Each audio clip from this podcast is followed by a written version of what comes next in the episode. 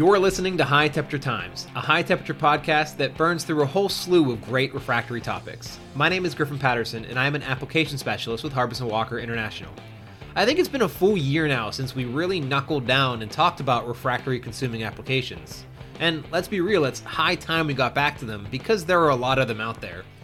This month, we'll be tackling perhaps one of the broadest applications out there incineration. And to do that, we're going to need to bring in another application specialist, Chris Hirsch, to lay out exactly what that means.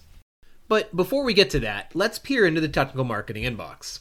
This month's question comes from Jeremy Ask, asking, I saw some information from you guys on reactivity with refractories. Can you tell me a little more about refractories and their pH? So, yeah, maybe a bit steep for a technical marketing question, but an apt one. Before I got into the refractory industry, pH was only for chem class and pool water. But yeah, all things have a pH, and it's just a really good indicator of how reactive a certain material will be with another. High school chemistry told me that when I take an acid and mix it with a base, some juju happens and we get a reaction. So, simply put, we want to avoid these reactions by mixing acids with acids, or bases with bases, or by sticking to neutral materials that don't react with either. On the sliding scale of pH, we have what we call acidic materials like silica. These materials would be very reactive in, say, an alkaline lime kiln, but less so in an acidic iron foundry. Aluminosilicate materials like fire clay still have that acidic silica, but are slightly higher in pH since alumina is a neutral pH material. Chromium materials are also neutral, which is great because they won't react with anything. Um, but on the basic side, we have materials like magnesia and calcia. So, yeah, there's your surface level introduction to all things have a pH. And if you'd like to learn more about this or what it means, definitely reach out to us. Uh, thank you, though, Jeremy, for the question. Right then, we've got a fair bit of ground to cover, so let's dig into it. Welcome, Chris. Hey, Griffin. Glad to be here. Yeah. So, care to take a minute to introduce yourself and tell us what your role is with the uh, Application Technology Group? Uh, sure. Well, I, I got my undergrad at Penn State in uh, chemical engineering, and I recently got my MBA from University of Illinois. Um, and basically, I started at Harbison uh, at the Pittsburgh headquarters right out of school. And I've been here ever since, like uh, eight years now. Um, and, and, currently, I handle marketing and technical support for incineration, of course, uh, but also pulp and paper, calcining, and carbon black. So, incineration is I don't know, kind of a fancy way of just saying we burn stuff without really saying much else in that in that title. But if we were to zoom in a little more, what kind of applications are we really looking at?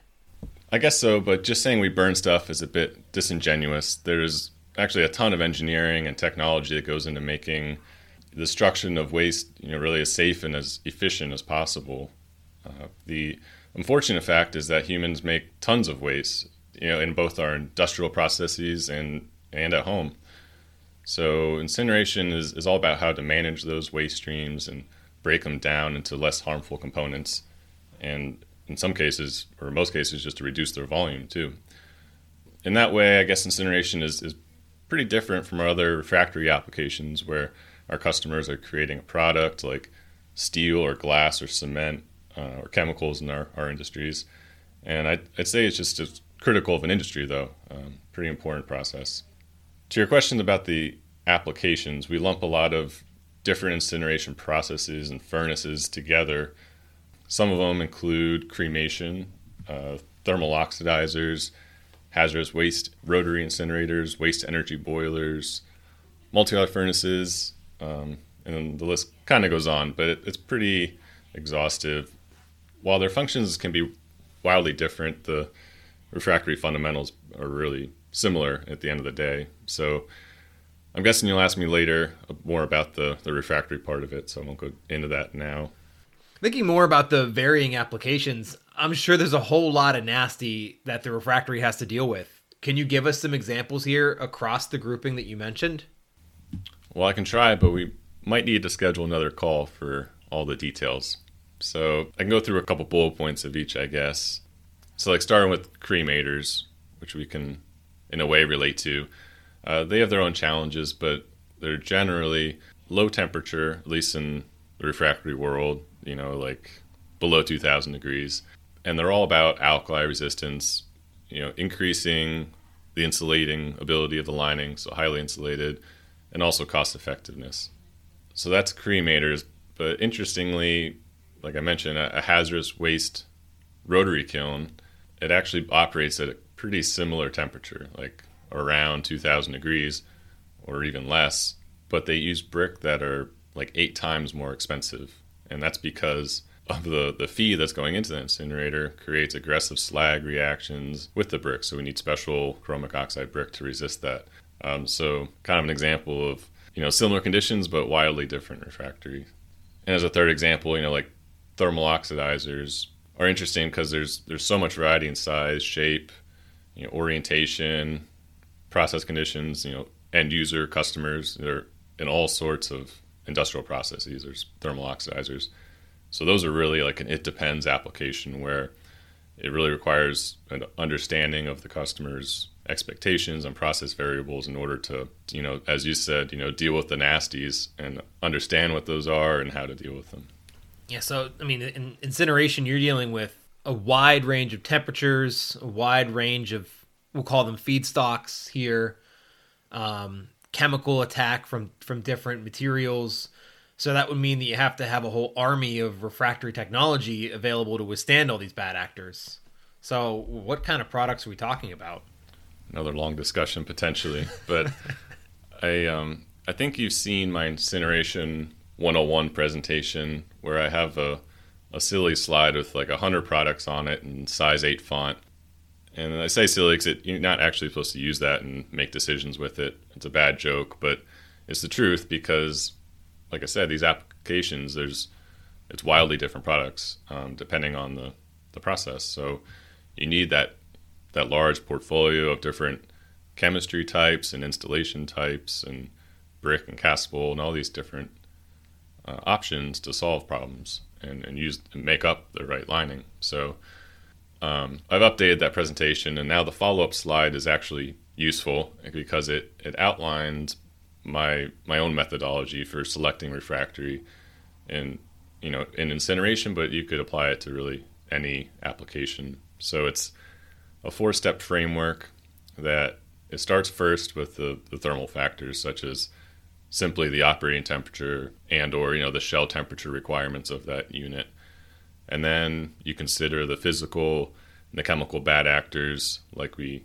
were just hinting at in the you know the last question and then after you kind of figure that those two parts out, you think about the installation side. Uh, like if the geometry is really complex, maybe you, you cannot use brick. Uh, you should lean towards a castable or things like that. And then finally, it's like this miscellaneous bucket, which um, could include things like the total project cost, uh, the lead time of the project, or the reline and dry out considerations and things like that. The idea is you work your way through that until you get to the best lining for the given conditions. And uh, often it takes a iteration or two because, uh, like for example, like a thermal oxidizer, you, it might look benign at first. Like I said, maybe it's only 2,000 degrees.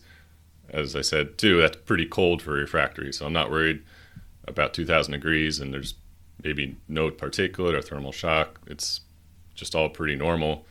But as you keep reading through a you know RFQ or you're having a conversation, it turns out there's a significant fluorine component to the waste stream. So maybe you're initially thinking like using a fire clay brick like Clipper DP. Now you have to switch to a, a very high alumina, high quality, no silica brick like Tufline 95 DM, which is like seven times the cost of Clipper. So just that maybe one light item buried somewhere in that RFQ can change the whole thing and makes you go back to the beginning of that framework to really understand what you need in order to accomplish, you know, an effective lining. So all that to say, basically, I, I can't give you a list or a top ten of products because it there's too many to count. It really depends. All right, so a pretty light background, but I think we've got an idea of what we call incineration. One of the things that I've been reading more and more about in my own applications is how government regulations can cause dramatic shifts in the industry. I'm sure that you have some similar changes of wind with emissions regulations yourself. Well, yes, yes and no. Basically, you know, I know regulations are integral to the incineration industry and its progress, but I, I wish I was more well versed than I am. You know, I attend conferences and I try to glean what I can about you know the regulations side of the business, uh, but it's pretty complicated. I wouldn't really want to misspeak here, but I do know for one uh, that a, a, hot topic right now is the handling and destruction of PFAS, uh, which is a highly pervasive pollutant. And in fact, I'll be presenting a talk titled "The Refractory Considerations for Fluorine Applications" at the upcoming IT3 HWC conference in West Palm Beach, early May, May 5th. So, shameless plug, but yeah, it's a good conference to attend if, if people are interested in that topic. And like I said, I'll be there. We'll be talking about refractory during part of that panel. And I'm sure that a lot of that need for regulation stems from the sheer diversity of things being incinerated sure for things like scrap wood burners or even cremation units it's pretty constant on the day-to-day business but the things that they're putting through these hazardous waste incinerators must vary on the regular. Does this feedstock variability lead to challenges with the refractory? Oh it definitely does and that's when things get fun uh, for me at least. This is kind of when I, when I do presentations on incineration i use a lot of case studies because to me they're an interesting way to get a point across and it's real life, of course. So, an interesting one that just came up that I can tell you about was in a hazardous waste and rotary incinerator. What was happening is the first few rings of chrome brick in that kiln were cracking and spalling and only lasting a few months instead of like a year, which is a typical reline schedule. So we went and did an inspection and noticed that there were, you know, multiple waste injection lances right around the area in question, which obviously would make you suspicious of what's going on there. So it turns out the customer was burning a new type of waste, which was highly viscous. And what would happen is it would plug the nozzles instead of atomizing, and then it would drip, you know, directly onto the brick below it. And of course, it's a rotary kiln, so it's rotating and always exposing, you know, new brick to that that section where the, the dripping's happening. You know, that's going to cause thermal shock damage, um, you know, to these very high dense brick that you know are, aren't great at resisting that. So long story short, we changed out those brick to a really thermal shock resistant version. Again, Tufline 95 DM that keeps coming up for through a workhorse. No, no purposeful reason. um, so that change made all the difference, though. They inspected the lining a few months after installation and said the brick looked like the day they were installed. You could see the the joints and the mortar, and it was perfect. So I mean, personally, I love getting that feedback from customers. I think it's, you know, it's fun to solve problems and be the solution provider at the end of the day and, and get that feedback. And especially, it's interesting incineration because usually it happens very quickly. You know, it's a short time frames for these these problems to hopefully be resolved. Yeah, with case studies like these, you you must keep the analytical team really busy with the postmortem analyses. Some people might think that, that HWI doing these postmortems is really just a way of covering our own rears and saying we did nothing wrong. But I, I'm sure, like like that one there, you have lots of examples of how those resulting reports have led to you know optimized product selection, performance improvements, those kind of things. Are there any others that you can share that that utilize that that pathway to you know industry progression? Yeah, sure. I I certainly keep that team busy, probably more so than anyone else in our marketing groups. Um, and actually, the last example with that incinerator, we did not use you know post-mortem analysis. It was all kind of you know using your eyes and ears and seeing in the application and making an educated guess. But a lot of times it's hard to make that guess. You're not sure of the chemistries, and you don't always have an opportunity to do an inspection and things like that. In my experience, there's you know very little motivation for cover up, you know, if you will, of refractory problems. Uh, really what I see is that operators and customers in this industry know that what they do has a profound impact on the refractory life. And my customers are, are trustworthy enough to you know not lie about what they're doing because that's not going to improve our process of solving a problem at all. As I showed in that last example, you, you really need some trust and coordination to understand the underlying issue and solve it. So at the end of the day, we're just trying to solve a problem and move on. And um, you know, there's a couple ways to do that, and post-mortem reports are a good way. To your question, uh, yeah, I just did one for um, a customer that it was pretty interesting. They operate a, a couple types of incinerators, a multi-hearth furnace and a thermal oxidizer, and then off of that is a cooling tower to cool those waste gases. So this was a new project, actually about five years ago, a brand new, you know, brownfield plant. But since then, they've had some localized, you know, refractory problems.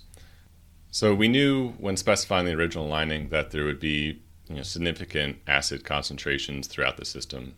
Uh, so you know we knew enough to choose you know brick and castables to suit those conditions, which would mean the whole lining basically needs to be cement free.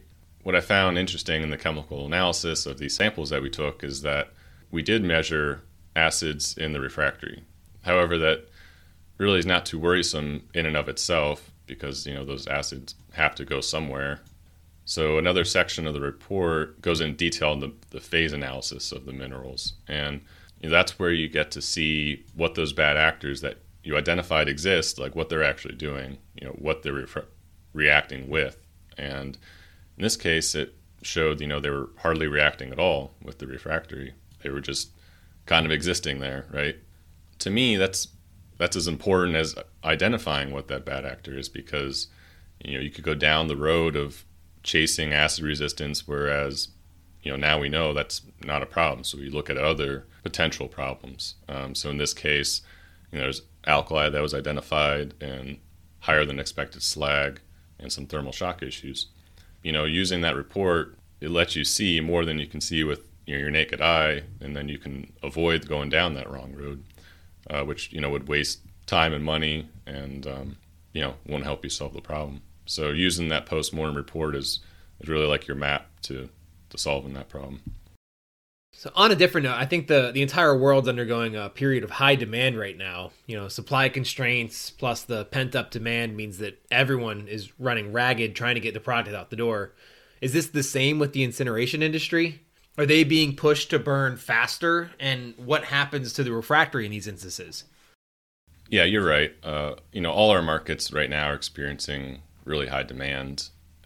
Regarding incineration, I was you know speaking with a hazardous waste incinerator uh, customer recently who had an interesting take I hadn't heard before. Essentially, the industry stuttered a bit because of COVID, which we all know. The issue that arises, though, is when these complex chemical processes are stopped and started again, you produce you know off-spec product for some amount of time until you know the process is fully operational and at steady state. So those materials, you know, generally require incineration, and you know, worse yet, uh, so the customer's building up these materials, but they have strict limits, you know, permits for how much hazardous waste they can have on their site. So they're generating waste, they need to move it off premises. So you have that juggling act of the incineration companies um, taking it and the producers producing it, and they need to get rid of it before they can make more. But on the other side, the incinerators have their own permits for what they can, you know, burn and, and work through, and also just limits in general of their own, you know, equipment and production capacity. At the end of the day, my incineration customers are, are certainly pressured to increase their own capacity, but they're limited in the short term with their existing equipment. Uh, so, you know, anything they do to push more, you know, increase temperature or try mixing different chemicals or waste that they didn't before, you know, can have undesirable side effects and, you know, almost always a negative effect on, you know, total refractory life. So kind of a combination of a bunch of different factors that, yeah, I would say in general are, um, you know, driving higher consumption of refractory in this industry. All right, last question. Given the aforementioned diversity in the industry, how does HWI push the envelope? I mean, it's easier in call it more standardized applications like steel where the need is more unanimous across a wider customer gap but it seems like nothing's constant in the incineration field like you know given what you were saying about how the thermal oxidizers vary any new development you'd really only be catering to a single customer so what does improvement look like well it's an interesting question for one you know hwi as a company has limited resources you know, for new product development. But that's just like every other company in existence, of course. And we also have many different markets to serve. So we have this internal competition, I guess, of getting our own project sponsored. You know, as you said, incineration is so diverse that a, single product, you know, may only have a limited market reach.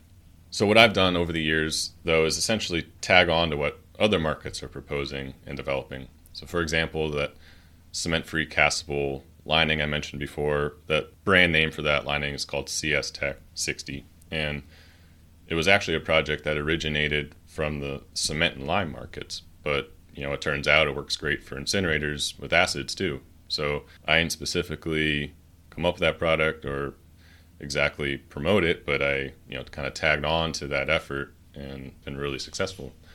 Another example, kind of similar, it was in the pulp and paper market, which I also manage.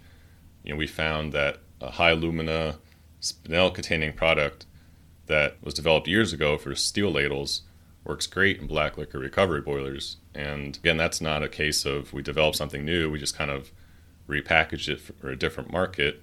You know, it's the same product, um, we just found a new use for it. So sometimes you don't really know until you know you try. You know, so at a high level, I think you know being at a large company that serves many industries, it has an advantage if you know how to leverage it. So I do wish, at the end of the day, I could get a you know whole bespoke product catalog for all my applications, but that's not really realistic. But that said, we, we have done and will continue to develop product line extensions and, and new products for incineration. So, one example is a current product in field trials now, and it's based on a 30% chrome brick that is a mainstay product for copper and gasification and carbon black industries. The project is all about asking how can we take this existing technology and tweak the product's attributes to better suit incineration. So the result that came out of the lab was a new brick that actually doubled the strength of the previous, you know, baseline brick, lowered the porosity about three and a half percent, and it offers three times the thermal shock resistance, and along with all that, improved the slag resistance. So, you know, it's performed exceptionally well in field trials. You know, as a result of those attributes, and excited to look for other opportunities like that because we have a lot of existing technologies that maybe were developed for other industries that we could borrow, adapt, and translate to incineration. You know, solving problems is how HWI brings value. I've mentioned that a lot through these, you know, this interview. For me, new products are a great way to do that, and it's it's fun, fun way to do it in the process. Very cool. Thank you, Chris. I know there's a ton more to what you do, and you've certainly got your hands full keeping the lid on. It's just another one of those cases that really opens your eyes to how much industry there is out there in the world and what all needs to get done to maintain our day to day lives. If you'd like to learn more about incineration processes or any of the products mentioned in the show, reach out to us at technical marketing at thinkhwi.com. And before you go, make sure you ding that bell to subscribe and catch every High Temperature Times episode as soon as it comes out. Until next time, thanks for listening.